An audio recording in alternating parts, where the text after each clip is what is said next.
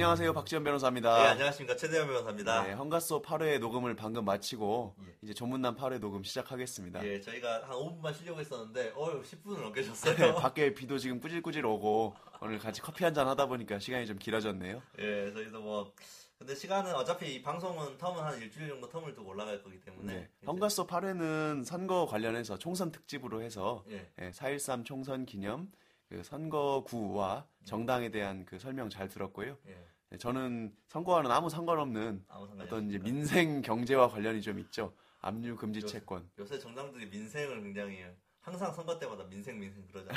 근데 정당들이 뭐 서민이라든지 이런 거를 위한 정책을 한다라고 하는데 이제 이런 세세한 부분을 저희도 사건을 하다 보면 아 이런 부분은 좀 대- 제도적으로 보완이 됐으면 좋겠다라는 아쉬운 부분들이 생기는 게 보이는 게 있어요. 예. 그래서 저도 예전에 법률구조 법률구조공단에서 사건을 자꾸 하다 보니까 아 이거는 좀 법적으로 해결할 일이 아니고 제도가 뭔가 보완됐으면 좋겠다라는 부분이 생각이 드는 게 있어가지고 한번 그 주제를 가져와 봤습니다. 어떤 주제일까요? 압류 금지 채권이라고 해서 압류, 아. 압류를 하지 말라는 내용이겠네요. 예 말부터 사실 압류라는 말도 법률 용어인데 좀 생소한 분들이 있을 것이고 예. 사실 압류나 가압류 이런 말을 이제 법률가가 아닌 사람들이랑 얘기하면서 나눠보면 대부분 그 의미에 대해서 정확하게는 좀 잘 모르고 그리고 있다는 또뭐 다 같은 걸로 생각을 하시는 거예요. 네 정확히 모르고 네. 계시는다는 느낌을 많이 받지 않습니까? 실제 법률가들도 네. 정확히 모르시는 거예요. 그래 그래서 저도 정확하게 안다는 건 아니고 그냥 이제 간단하게 한번 설명을 예, 해볼게요. 한번 설명해 주십시오. 압류라는 게 뭔지를 일단 그 얘기를 하고 예, 그 들어가야 될 것 같아요. 압류. 압류. 어려운 한자어예요? 일단 굉장히. 한자를 한번 생각을 해볼게요. 네. 앞자는요, 이게 손수변 그 이 부수가 손수 부수, 손수가 부수가 부고 예 부수가 있고 이 앞자는 이 그 음성을 쓰는 그 그러니까 의미가 없는 예, 의미가 없고 음성을 위해서 그게 갑자거든요. 네. 예, 갑자를 이제 앞자로 쓰는, 쓰는 것이고 그러니까 앞, 앞, 그렇죠. 뭐 손으로 뭔가 손으로 관련된 건데, 손, 손을 이제 뭐 움직인다. 일단 그렇죠. 그 느낌이에요. 네 손으로 꽉 잡는 느낌입니다. 잡는 느낌이에요. 예, 저는 압은 이 잡는다는 거예요. 잡아, 잡는 아니면 손으로 누르거나 누르거나 잡는다. 흔히 말하는 뭐 압력 들어보셨죠? 아, 그 앞에 그 앞인가요? 그 누르는 힘을 압력이라고 하고요. 예. 뭐 압권이라고 하면 그 책을 누른다는 압권이고 예, 갖고 있는. 또뭐 압사시킨다 이렇게 손으로 이렇게 눌러서 이렇게 압박, 압박 주. 예, 압박 준다 그런 압자거든요. 네. 그러니까 이게 손으로 꽉 잡는다는 음. 누르거나 꽉 쥐, 거나 누르거나 쥔다는 어떤 힘을 굉장히 가하고 네. 있다는 있는 상태. 그런 의미의 한자가 압자고요. 류는 뭔가요? 류는 어떤 보류한다, 머무르게 한다 이런 거여가지고요. 손으로 잡아서 네. 거기에 딱 잡아놓고 머무르게 한다. 어디 가지 못하게 꽉 잡아둔다는 소위 뜻입니다. 말해서 우리가 그런 표현 하거든요. 묶어놓는다. 예, 묶어놓는다. 네. 정확한 표현입니다. 손으로 꽉 잡아서 어디 못 가게 묶어놓는 건데요. 묶어놓는다. 예. 우리가 법적으로 압류를 해서 뭘 묶어놓으려면 보통은 뭐 어떤 물건을 묶어놓는다든지 법률에서는 동산이라고 하죠. 네. 아니면 부동산을 묶어놓는다. 묶어놓으려면 처분을 못하게 하는 거죠. 예. 그래서 첫 부동산을 팔아넘기지 못하게 묶어놓는다든지 아니면 어떤 채권을 어, 팔아치우거나 받을 돈을 예, 못 받아 받게 한다는 그렇죠. 거죠. 못 받게 한다는 식으로 이렇게 압류를 해두는 겁니다. 네. 그래서 어, 우리가 압류 딱지 붙는다 이런 얘기는 많이 들어보셨죠. 빨간 딱지가 뭐 붙죠. 그렇죠. 어디에요? 그 나오잖아요 드라마에 보면. 예, 뭐 이렇게 집에 이렇게 집이 막. 경매로 넘어가면서 예. 뭐 집뿐만 아니고 집안에 가재 도구들이나 이런데 압류 딱지가 붙으면 막 애기도 울고 네. 막 추심하는 사람들이 찾아와가지고 막 무섭게 하면은 예. 막 싸우고 이런 끌고 어딘가 그런 장면들이 항상 연상이 예. 되시잖아요. 그런 압류가 있지 않습니까? 예. 그러니까 법에서 이제 압류를 허용하는 경우는 이제 우리가 집행 권한이라고 해서 아 이건 어려운 말이고 어, 흔히 말하는 판결문을 받으면 네. 우리가 돈을 받을 수 있다 이런 판결문을 받지 않습니까? 맞죠. 근데 판결문은 이제 종이떼기일 뿐이고 이 종이 조각을 실제로 현실에서 뭔가 현실화 실현을 시키기 위해서는 예. 강제로 집행을 할 수 있어야겠죠. 강제로 집행을 해야죠. 예. 그러려면 부동산을 압류해서 경매로 넘긴든지 넘긴다든지 예. 아니면 동산 즉 물건을 압류해 놓은 다음에 이걸 경매에 붙여서 그 판 돈을 회수한다든지 예. 아니면 채권 뭐 예를 들면 예금이라고 하면 예금은 은행에 대한 나한테 채권이거든요. 주라, 직접 주라고 그렇죠. 할수 있는 거죠. 그렇죠. 이 채권을 압류한 다음에 은행으로부터 그 대신 받는다든지 네. 이런 걸 하는 절차가 압류입니다. 네. 근데 아까 말씀하신 드라마의 한 장면을 생각해 보시면 예.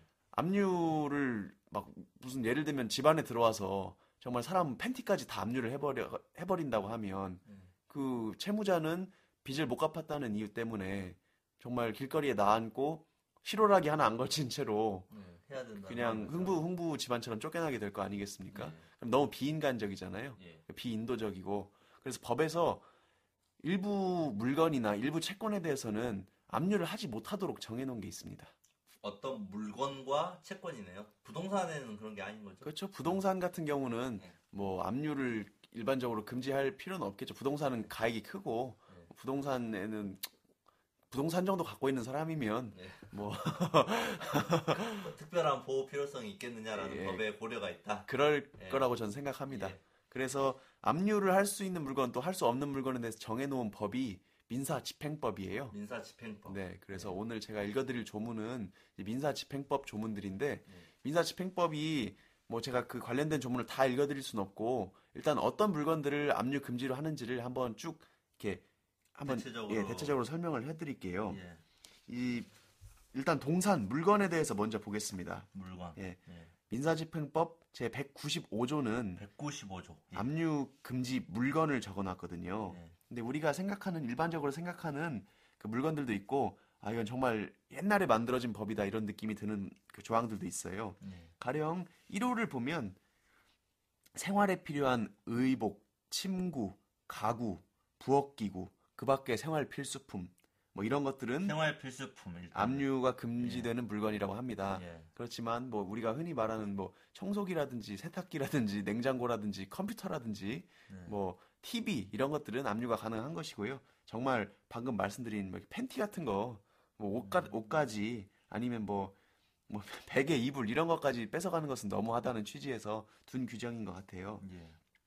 재밌는 조항이 뭐 2호는 생활에 필요한 두 달간의 식료품, 연료 및 조명 재료 이런 것도 있습니다. 그러면 2개월간에 참 정하기 어려워. 어렵죠. 그러니까 사실은 되게 옛날에 만들어진 법이다 보니까 그런 것 같아요. 그러니까 집에 뭐 쌀밖에 먹을 게 없는데 이 쌀을 전부 다 압류로 붙여서 가져간다든지. 아니면 뭐, 기- 뭐 보일러를 뭐 석탄으로 떼는데 석탄을 가져가 버린다든지 예. 뭐 호롱불을 켜고 사는데 호롱불이나 뭐 양초를 다 가져가 버린다든지. 이런 걸 못하게. 하는 거고요. 예.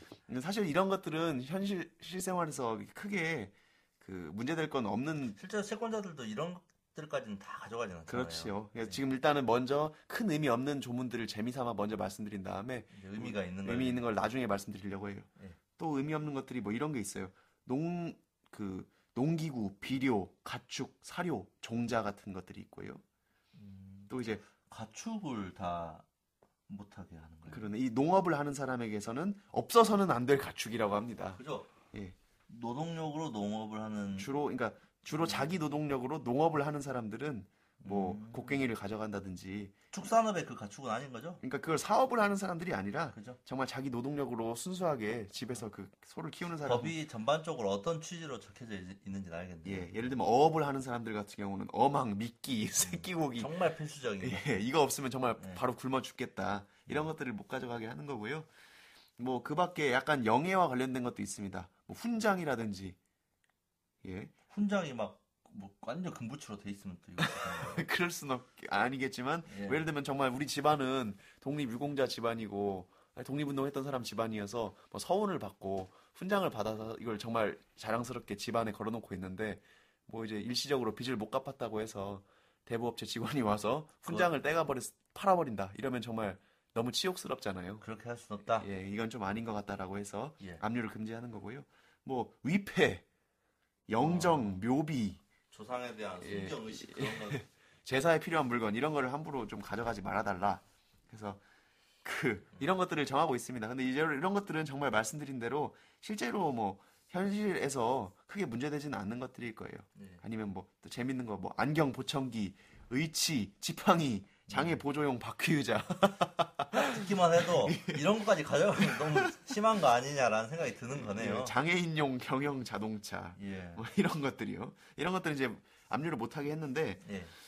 이런 거 말고 진짜 실질적으로 의미가 있는 거 하나 말씀드릴게요. 예. 민사집행법 제 195조 제 3호에 있습니다. 3호에 채무자의 생활에 필요한 한 달간의 생계비로서 대통령령이 정하는 액수의 금전이라고 해서 일종의 최저 생계비인 겁니다. 일종의 최저 생계비면 우리가 셀 알고 있는 최저 생계비하고는 다른 기준이겠네요. 그렇죠. 예. 민사집행법 시행령, 즉 대통령령에서 별도로 정해서 따로 정하는 거죠. 네, 채무자한테 최소한 한 달 먹고 살 돈은 남겨둬라. 이것은 압류하지 말아라라고 하는 거예요. 예. 근데 민사집행법 시행령을 보면 이 금액은 현재는 150만 원으로 정해져 있습니다.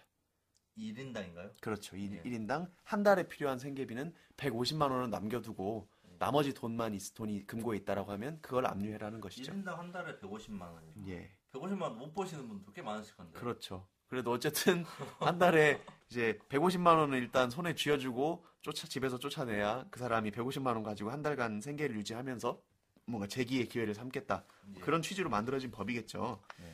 그래서 이 압류 금지 물건 중에 150만 원의 금전이 있는 것처럼 압류 금지 채권에도 이 150만 원의 예금에 대한 그 규정이 있어요. 예. 이제 압류 금지 채권으로 넘어가 볼까요? 채권. 예. 채권 같은 경우 어, 예를 들면 뭐 유족에게 주는 부양료라든지 뭐 군인 병사에게 나가는 급료라든지 이런 예. 채권은 압류 못하게 돼 있습니다. 예. 또그 밖에도 그 월급의 2분의 1에 해당하는 금액은 압류를 못하게 돼 있고요. 월급의 2분의 1. 그 많이 들, 들으셨다는 내용이죠. 그렇죠. 월급이라든지 퇴직금. 아까 말씀드린 그 한 달간의 생계비는 네. 현물로 돼 있는 금원을 얘기하는 거죠. 그렇죠. 물건, 물건이었으니까. 물건입니다. 네, 물건이니까. 예. 이 방금 말씀하신 이 드린 채권은 채권이라는 건 아시다시피 받을 돈을 의미합니다. 그러니까 내가 아직 지금 돈으로 현금으로 손에 들고 있는 돈이 아니고요. 그걸 좀 이해를 못 하시는 분들이 있어요. 아. 예금이 채권이다라는 게. 아, 예금이 채권이다. 예금은 당연히 내 손에 있는 돈 같다 이 말씀인가요? 그죠. 내 아. 거라고 생각하지만 저희는 이 말씀 예금도 채권이라. 예. 그러니까 이거를 뭐 민법적으로는 임치라 임치라는 그 소비 임치라고 하나요? 그런 계약을 예. 임치죠. 그런 그 논리를 써서 설명하는데 제가 예를 들면 현금은 정말 말 그대로 돈이지 않습니까? 예. 이 돈을 은행에 맡겨두는 겁니다. 임치를 하는 거예요. 그 물건이죠. 예. 현금이라는 거. 그 종이- 물건을 네, 물건. 은행에 임치를 하면 은행에서 그 돈을 예치를 받아놓고 보관을 해주지 않습니까? 예. 그러면서 당신이 어, 청구를 하면 언제든지 내어주겠다라고 이야기를 하죠. 그게 사실은 저희가 알고 있는 예금이죠. 예, 그 예금은 일정한 기간이 지나야 뭐 받을 수 있겠지만 뭐 흔히 말하는 그런 수시 입출 금식 예금, 자유 예금이지 않습니까? 정기적 금이 아니라. 예, 그런 거는 언제든지 우리가 청구하면 전액을 다 받을 수 있지 않습니까? 예. 그러면 저는 나는 청구 은행한테 청구를 해서 받을 수 있는 권 권리가 있는 거죠. 예. 그러니까 이건 채권입니다. 그래서 예금은 예금 채권이라고 하고 예금을 그 자체로 우리가 돈이라든지 동산이라든지 물건이라고 생각하지는 않습니다. 법률상으로는 그래서 예금 채권이라는 말을 쓰는데요. 예금 채권이라서 이제 예금은 이제 채권 부분에서 이야기를 하시는 거죠. 예. 예. 그래서 그 예금 채권에 관해서도 어, 민사집행법 246조가 압류금지 채권에 대해서 정하고 있는데 예. 8호에 보면 채무자의 한 달간 생계 유지에 필요한 예금 이렇게 돼 있어요. 그래서 금액은 똑같겠네요. 그러면. 그렇죠. 예금, 적금, 부금, 예탁금 뭐 이런 것들을 포함한다고 돼 있는데 그 금액은 아까 말씀드린 최저 생계비라든지 여러 가지를 고려해서 대통령령으로 정하도록 돼 있고 예. 그 대통령령에 월 150만 원이라고 정해져 있어요. 근데 이제 이 월 150만 원이 문제가 되는 게 뭐냐면요. 음, 민사집행법 시행령 이제 본론으로 들어가겠습니다. 예, 본론 이제 본- 예. 아 본론 나 끝난 거 아니었어요? 아, 아닙니다. 이제 여기서 이제 문제가 되는데 문제가 되는 거 그. 민사집행법 시행령 제 7조를 보면요. 예. 압류금지 예금 등의 범위라고 해서 예. 아까 말씀드린 민사집행법 246조에서 정한 그 압류가 금지되는 예금의 범위를 시행령에서 정하고 있어요. 예. 한번 읽어드리면 민사집행법 246조 1항 8호에 따라 압류하지 못하는 예금 등의 금액은 예. 개인별 잔액이 150만 원 이하인 예금 등으로 한다 이렇게 돼 있거든요. 다시 개인별 잔액이 150만 원 이하. 인 예금. 그러니까 이거를 어떻게 해석하느냐의 문제인데요. 예를 들면 내가 농협에도 150만 원이 있고 뭐 신한은행에 200만 원이 있고 아 개인 별이니까. 그렇죠. 다른 은행 여러 은행권에 10개의 은행권에 뭐 100만 원, 200만 원씩 있다라고 하면 은행별로 150만 원 미만을 압류할 수 없다는 게 아니고요. 네. 그 개인이 가지고 있는 금융기관의 모든 예금을 다 합쳐서 150만 원 이하 부분만 압류할 수 없다는 뜻입니다. 이게 이해가 되시나요? 일단 그러면 만약에 신한은행에 150만 원 있고 네. 뭐 하나은행에 100만 원 있으면 네. 그리고 뭐 국민은행에 100만 원 있다고 하면 신한은행 150만 원 까지 압류가 되고 나머지 100, 100은 남겨둔다는 말씀이에요? 압류를 할 수 있다는 거예요? 아닙니다. 그게 아닙니다. 어렵죠. 예, 그러니까 편의점. 150만 원, 100만 원, 100만 원이 있다라고 하면요. 네. 전부 다 합칩니다.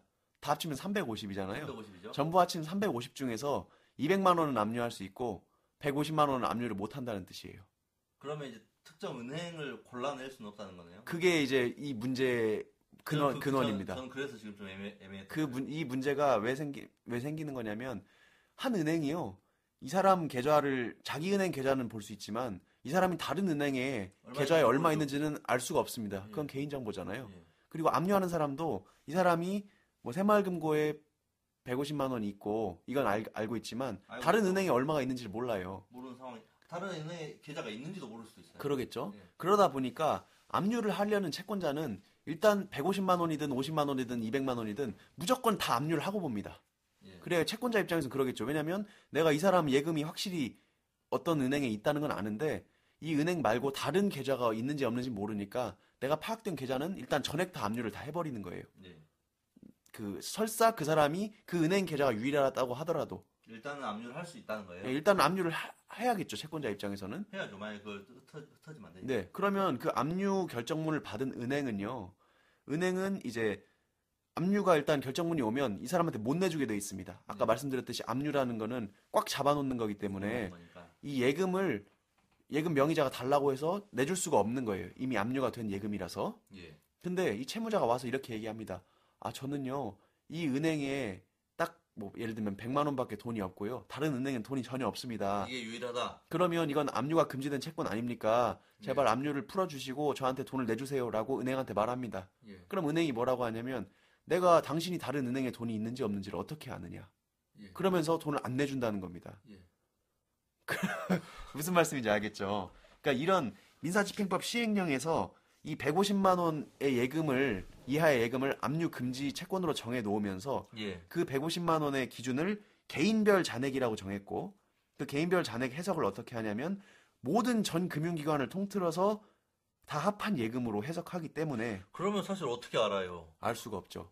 알 수가 없고 그러면 진짜 이 돈이 150만 원도 없는 서민들이 어떤 채권자들로부터 압류를 당했을 때 이 150만 원 돈을 찾아올 수가 없게 되는 그러니까 찾아오기 어렵게 되는 문제가 생기는 겁니다. 그래서 이 법의 취지가 몰각되는 것이죠. 이 법의 취지가 무색해지는 것이죠. 원래는 그 150만 원까지를 보호해 주려고 했던 그렇죠. 이제 취지에서 만들어진 규정인 것 같은데 네. 결국은 보호가 전혀 안 되네요. 예. 이해가 되시죠? 예. 그러니까 만약에 이 우리가 지금 집에 돈으로 현금으로 150만 원을 갖고 있다면 예. 그 경매 분명히 이렇게 갈라서 뺄 수 있으니까. 예, 150만 원 따로 빼서 자기가 가질 수 있는데 예금이라는 그 은행을 통해서 금융기관을 통해서 예금 채권 형태로 가지고 있다라고 하면 압류를 당했을 때 이게 설사 압류 금지되는 마지막 150만 원 최저 생계비임에도 불구하고 음. 곧바로 은행이 내주지를 않는다는 거죠. 그래서 모든 문제가 생깁니다. 음, 그러면 이제 아까 잠깐 어- 언급하신 네. 급여의 절반하고는 이거는 어떤 식으로 이야기가 될 수 있는 거예요 혹시? 급여 같은 경우는요. 급여는 돈이 많은 사람도 있고 적은 사람도 있어서 일률적으로 말하기는 어려운데요.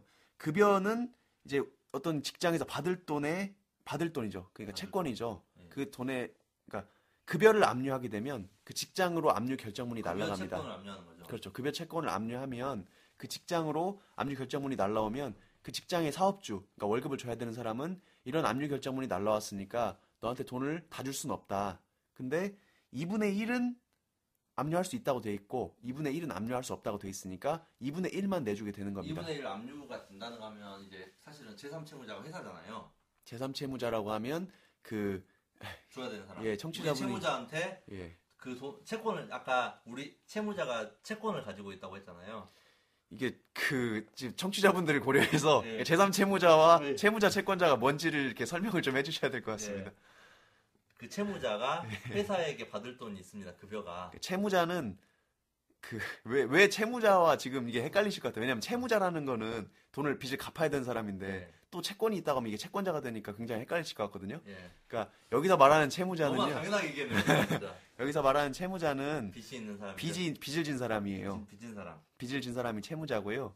이 채무자가 채권이 있다라고 하는 말은 무슨 말이냐면 이 빚이 있는 사람이지만 회사에서 월급을 받을 돈이 있다는 거예요. 예. 일을 하고 있으니까 네. 매월 월급을 받아야 되잖아요. 네. 근데 이제 압류를 하면 어떻게 들어가는 거냐면 아까 빚을 내준 사람, 그 빚쟁이들이 이 채무자의 월급을 압류합니다. 급여 채권을 압류하는 그 거예요. 월급을 압류한다는 의미는 그 회사에게 그렇죠. 이 중에 절반은 그 빚진 채 빚진 사람한테 주지 말고 잡아놔라. 묶어놔라. 그런 거죠. 그죠. 그러면 회사는 그 결정문을 받고 나서 예를 들면 이 사람 월급이 300만 원이라고 하면 그 중에 150만 원만 월급으로 주고 예.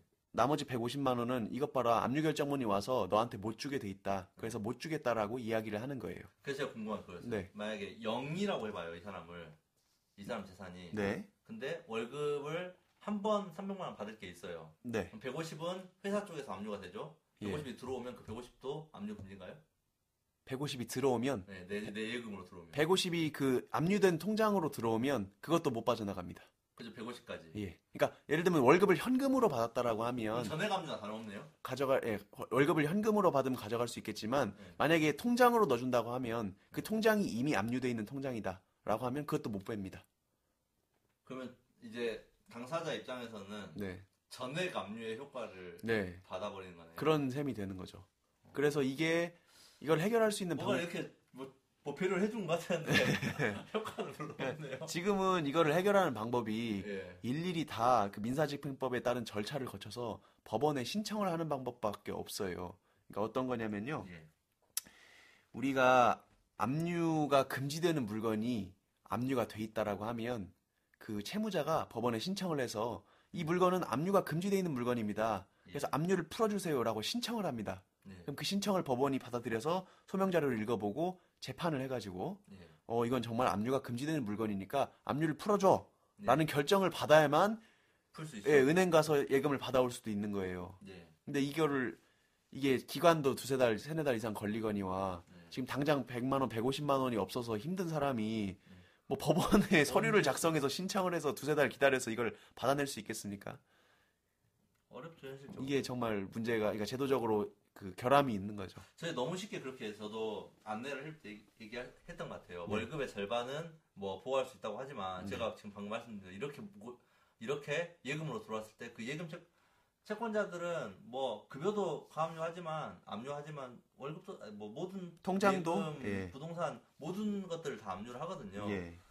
그러면 사실 모든 그 예금 채권 또는 뭐 현금 금원들이 다 압류가 되는 상황이 발생할 수도 있겠네요. 그런 거죠. 예. 그랬을 때 이제 민사집행법은 거기에 대한 구제 수단을 아까 말씀드린 대로 적어놓고는 있어요. 예를 들면 예를 들면 민사집행법 196조를 보면요. 음. 압류 금지 물건을 정하는 재판이라는 게 있습니다. 예. 그래서 당사자가 신청을 하면 생활 형편이나 여러 사정을 고려해서 그 압류된 동산 그 물건의 전부나 일부에 대해서 압류를 취소해 주도록 명령을 할 수도 있고요. 네. 뭐 그런 결정을 취소하거나 바꿀 수가 있거든요.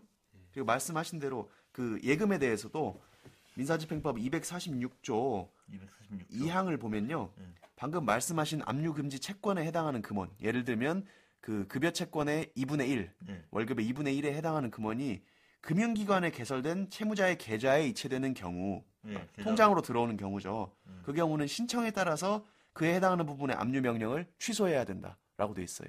음. 그러니까 원칙적으로는 압류 금지된 채권이 통장에 들어왔다고 하면 그거를 풀 수 있는데 풀려면 법원에 신청을 해서 예. 법원에서 취소 명령을 받아야 된다는 그게 거죠. 아니면은 압류된 그 예금 계좌에 들어온 돈은 그냥 묶어져 버리는 거죠. 묶어 있고 못 빼는 거죠. 그러니까 이게 사실은 서민들의 입장에서는 그러니까 압류 금지 채권이나 압류 금지 물건을 제도를 정한 취지는 서민들의 최저 생계비를 보호하자는 건데 지금 요즘 누가 뭐 현금으로 가지고 다니니까 다 통장 이용하잖아요. 그래. 근데 통장에 돈이 들어오면 일단은 법원에 신청해서 몇 달 지나서 명령 받기 전에는 그 압류 취소 명령을 받기 전에는 그걸 못 빼는 거예요. 돈을 150만 원을. 압류 급여 통장에 압류되면 그 절반을 현금으로 받으면 제가 감명하겠죠. 네. 근데 그렇게 거 귀찮겠죠. 예. 그래서 일단은 그 절차를 뭐 간단하게 말씀드리면요. 이 인터넷에 검색해 보시면 나옵니다. 예. 그 절차의 이름은 압류 금지 채권의 범위 변경 신청이라고 합니다. 압류 금지 채권의 범위 변경 신청. 예, 좀 어렵죠. 근데 어쨌든 그 현재 압류가 돼 있는 그 범위를 변경해서 예. 이거 이 부분은 압류 금지 채권이니까 이 부분에 대한 압류는 풀어달라라고 신청하는 거고요. 그 신청 그 제목이 신청하는 서류의 제목이 압류 금지 채권의 범위 변경 신청이기 때문에 법원에 비치돼 있나요 양식이?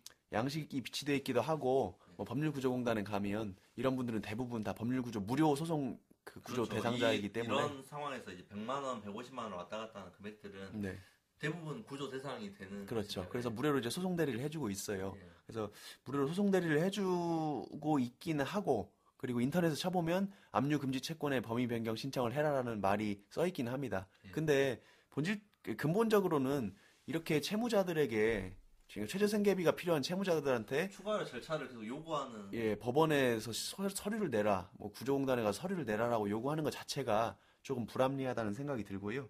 그래서 뭐 지금 정, 그 정부에서는 약간 뭐야 그 해결책 이랍시고 내놓은 것들이 조금 있습니다. 예. 그러니까 뭐 국민권익위원회에서 이 문제에 관해서 보도 자료를 낸 적이 있어요. 보도 자료예요 그냥. 네.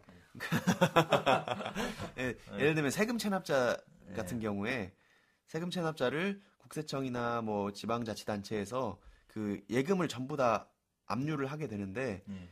그 금융재산을 전부 조회할 권한이 없지 않습니까? 네. 그러다 보니까 무차별적으로 예금 통장을 과다 압류하게 된다. 네. 과다 압류를 해- 하게 되는 문제가 발생하고 이렇게 과다 압류된 경우에 채무자, 체납자가 현실적으로 내가 금융기관이 사실 2, 30개 되는데 네. 이 금융기관에 전부 일일이 찾아가 가지고 나는 부채가 없- 나는 여기 예금 없습니다. 예금 없습니다. 증명서를 막 수십 개를 떼와서 다 발급받기는 현실적으로 어렵죠. 어렵죠. 그리고 설사 그걸 다 발급받아서 법원에 신청, 아까 말씀드린 압류 금지 채권 범위 변경 신청을 해서 해제를 받으려고 해도 네. 몇또 달이나 몇 걸리는 시간이. 걸리고 이렇기 때문에 그이 제도가 지금 실효성이 떨어진다 이런 문제가 지적됐어요. 네. 그래서 개선안이라고 내놓은 것은 압류 방지 전용 통장을 만들어 주겠다 이렇게 있습니다. 그래서 이제 어 이건 좀 당황스러운데. 그러니까 이제 좀 실제로 뭐 기초 생활 수급자라든지 네. 그 그런 그 수, 수급 그 연금이나 이런 것들도 다 압류 금지 채권이거든요. 네. 그런 것들을 받는 통장을 별도로 만들어서 이 통장은 압류 방지 통장이다. 압류를 하면 안 된다. 네. 대신 뭐 거기에 흐르는 돈의 상한선은 뭐 발생을 하겠죠. 네. 그래서 그 압류 방지 통장을 만들어서 이 계좌에 이체된 돈은 압류할 수 없게 만든다고 하는데 뭐 이것도 좋은 방법이긴 하겠지만 뭐제 생각은 그래요. 제 생각에서는 일단 그 어떤 사람이 내가 이게 압류를 풀어달라고 찾아왔단 말입니다. 은행에. 예. 그럼 은행에서 뭐 은행 연합회라는 게 있고 그 공동 그 신용 정보망을 은행들은 가지고 있거든요. 예. 그래서 그거를 통해서 전산으로 다른 계좌의 그 예금을 조회를 할 수가 있는 걸로 알고 있어요. 근데 지금 개인정보 보호 문제나 이런 것 때문에 어려운 거잖아요. 조회하면 안 돼. 그 조회 기록이 남잖아요. 그렇죠. 그런데 그 채무자 당사자가 아, 내 개인정보 얼마든지 까봐라. 다 봐라. 동의해 준다는 겁니다. 네. 어, 다 해봐도 없을 것이다. 이게 유일한 내 유일한 재산이다. 네. 이렇게 얘기를 하면 은행에서 뭐 개인정보 그 당사자가 동의를 얻었다고 했을 때는 큰 문제 없지 예? 동의를 했기 때문에 은행 신용 연합회라든지 연합회라든지 이런 뭐 공통으로 사용하는 신용 정보망을. 통해서 계좌를 파악해보고 파악해서 실제로 150만 원 미만으로. 예, 미만으로 나온다라고 하면 그 플러스 내주면 되는 거거든요. 예. 그런 형식으로 좀 제도를 개선해야 되지 않을까라고 저는 생각을 합니다. 그러니까 만약에 은행 쪽에서 이걸 정확히 파악할 수 있다고 보면 네, 그래서 거기에 이런 내규라든지 뭐 시행 세칙 같은 형태로 진행을 할 수 있으면 네, 괜찮을 것 같긴 한데 네. 뭐 그만한 뭐 상황이 빨리 이루어져야 예, 죠 근데 이게 좀 무- 이것도 사실 약간 악용이나 남용의 가능성도 있긴 있어요. 예를 들면 제가 말씀드린 뭐 은행 연합회나 이런 데도 제가 알기로는 정확히 정확하진 않습니다만 예. 1금융권만 아마 조회가 될 거예요. 아 저축은행도 안 되는 거예요? 제가 알기로는 그런데 예. 아닐 수도 있지만 난 저축은행이든지 아니면 막 지역 조그마한 상호신용금고나 그런데요. 농협이라든지 예. 이런 데에 예금을 쫙 넣어놓고 예. 제1금융권은 통장에 150만 원만 딱 있다라고 하면 그 통장만 이렇게 쓱 150만 원만 빼갈 수 있는 그런 악용될 소지도 있겠죠? 만약에 그런 제도적인 허점 때문에 이런 게 만들어져 있으면 네, 사실은 그런 금융권도 다 공통망으로 네. 포섭을 시켜야 되지 않을까 그 싶어요. 그렇게 되면 제일 좋겠습니다. 그러니까 일단은 이 압류 결정문을 뭐 받아보신 분들이 뭐 많을지 모르겠지만 이제 뭐 앞으로 살면서 또 무슨 일이 있을지 모르잖아요. 그래서 압류 결정문을 보면 요즘은 다들 이렇게 잘 압류를 할 줄 알기 때문에 압류 결정문에 이렇게 써 있어요. 가로치고 어떤 그 예. 금액을 압류한다고 한 다음에 괄호하고 단 민사집행법 뭐 246조에 정하는 압류금지 채권은 그 제, 제외한다. 가로 닫고 이렇게 한- 대부분 다 써 있습니다. 예. 예를 들면 급여를 압류한다고 해도 가로치고 민사집행법에서 정하는 뭐 퇴- 급여 채권의 2분의 1 압류금지 채권은 범위에서 제외한다. 다 써놓습니다. 그러니까 압류를 하는 사람들도 나도 금지되는 채권까지 압류할 생각은 없는 거예요. 정말 네가 돈이 예금이 150만 원 이하밖에 없다면 난 그것까지 압류할 생각은 없다라고 해서 예 결정문까지 받아온다는 겁니다. 근데 그 결정문을 받은 받 채권자는 이렇게 받아오는데 은행에서 이게 개인별 잔액이 150만 원이기 때문에 예. 다 우리 은행에서는 물론 150만 원 미만 내줄 수 있겠지만 다른 은행은 어쩐지 모른다. 그래서 전체를 못 내주겠다라고 지금 대응하는 이 상황. 그죠 우리가 내, 내줬다가 예. 이게 컷 만약 내주지 말아야 되는 채권이었다고 하면 예. 은행이 손해배상 채무를 부담할 수 있는 법적 위험성이 있는 거 아니에요? 그렇죠. 압류에 그 반하는 행위를 한 거니까요. 그렇죠. 그 행위는 채권자한테 대항할 수 없게 되고 그 말은 채권자한테 그 돈을 물어줘야 된다는 뜻입니다. 그러니까 은행 입장에서는 조심스러울 수밖에 예. 굳이 위험 부담을 안 주고 예. 나중에 법원에서 뭐가 날라 들어가지고 취소가 그렇죠. 됐다거나 그랬을 때 주면 예. 자기들은 가장 할 수 있는 조치니까. 그렇죠. 사실 압류 결정문 자체가 법원에서 날라온 거고 네. 그래서 압류도 취소하거나 범위 변경하는 결정문도 법원에서 받아가지고 와라. 네. 그러면 풀어주겠다. 은행에서도 그렇게 말할 수 있을 거고요. 그러니까 좀 무용한 절차가 이렇게 국민에게 요구되는 것 같고 법원 입장에서도 이게 지금 현재 이 문제를 가지고 어떤 판사님 같은 경우는 예를 들면 뭐 한 서너 개 통장 정도 예. 뭐 가져와서 이거 봐 다른 통장에도 잔액이 없다 이런 자료만 소명해도 오케이 풀어줘 이렇게 압류 범위. 변- 범위 변경을 해주는 결정을 해줍니다. 근데 어떤 깐깐한 판사님도 있어요. 그래서 어떤 법원 깐깐한 판사님을 만나면 막 한 15개 정도 금융기관에 일일이 가가지고 다 뭐. 예금 잔액 증명, 뭐 예금이 없다는 그 사실 확인 이런 걸 다 받아야 된다는 겁니다. 그러니까 그것도 사실 법원 내부에서 업무가 지금 일률적으로 이루어지지 않고 있고요. 그냥 절차적으로 네. 어느 정도 기준을 둘 건지를 제도적으로 마련을 해놔야 될 것 같아요. 이거는. 네.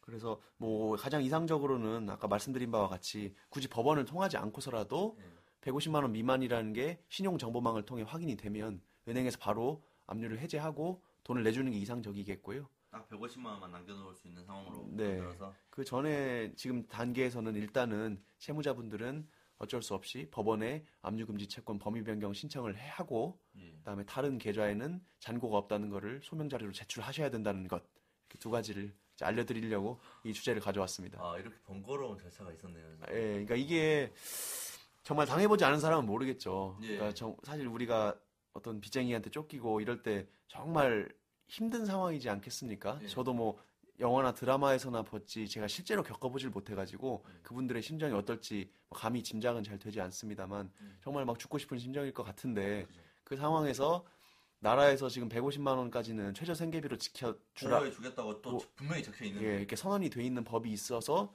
이 법을 법조문을 가지고 은행에 찾아갔는데 은행에서는 다른 금융기관에 있을지도 모르니까 못 내준다라고 하는 거죠. 그러면 다시 이걸 어떻게 해야 되나 인터넷 찾아보고 하다 보면 법률구조공단에 가세요. 그럼 법률구조공단에 가면 뭐 다른 금융기관에서 그 잔액증명서 떼어 오시면 한 3, 4개월 뒤에 법원에서 결정문 받아가지고 풀어줄 수 있- 있습니다. 당장 오늘 배고픈데. 그런 거죠. 예. 그런 문제가 있어서 이 부분은 이제 해결이 돼야 되는데 누가 뭐 특별히 관심을 갖고 계신지는 잘 모르겠네요.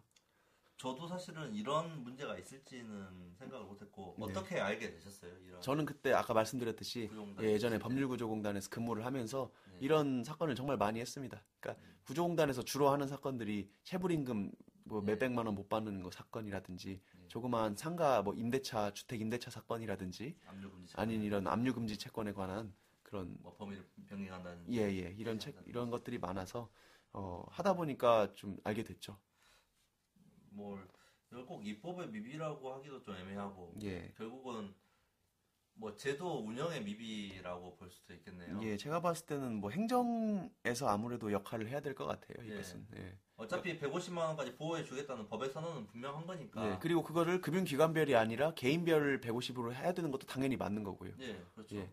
그러니까 사실은 저도 법에는 뭐 그냥 법 자체 법문을 봤을 때 네. 어떤 미비점이라든지 특별히 뭐 금액에 나 어떤 사람에게는 나는 월 200은 먹고 살아야 돼라고 할 수도 있고 예. 또 어떤 입장에서는 150이나 보호해 주느냐 네. 한 80만 원만 해주자라고 할 수도 있겠지만 적어도 150만 원까지는 보호해 주겠다는 의사는 분명하잖아요. 그렇죠. 근데 결국은 보호가 안 되고 있다는 거니까 그렇습니다. 굉장히 이거는 행정적인 거죠. 예. 행정적인 절차적인 문제에서 배려가 들어가야 이 부분이 확실히 보호가 될 수 있을 거라는 생각이 드네요. 예, 법률가들이 사실 사건을 하다 보면 뭐 이런 경우가 많이 생기죠. 맞죠. 입법과 현실에 좀 네. 그 괴리가 발생하는 경우. 분명한데 네. 현실적으로 전혀 그렇게 안 움직이는 경우도 많아요. 예전에 제 택시 산악금제 했을 때도 말씀드렸잖아요. 불법이라는 거죠. 예, 이미 전액 관리제가 법적으로 강제되고 있지만 현실에서는 전혀 어떤 행정이라든지 그 당사자들의 그 무대응이라고 해야 되나요? 거의 예. 따르지 않는 행위로 인해서 현실에서는 뭐 법이 전혀 지켜지지 않고 있는 것처럼 예. 이 법도 분명히 일정한 법- 목적을 가지고 만들어졌고 예. 적절하게 만들어졌지만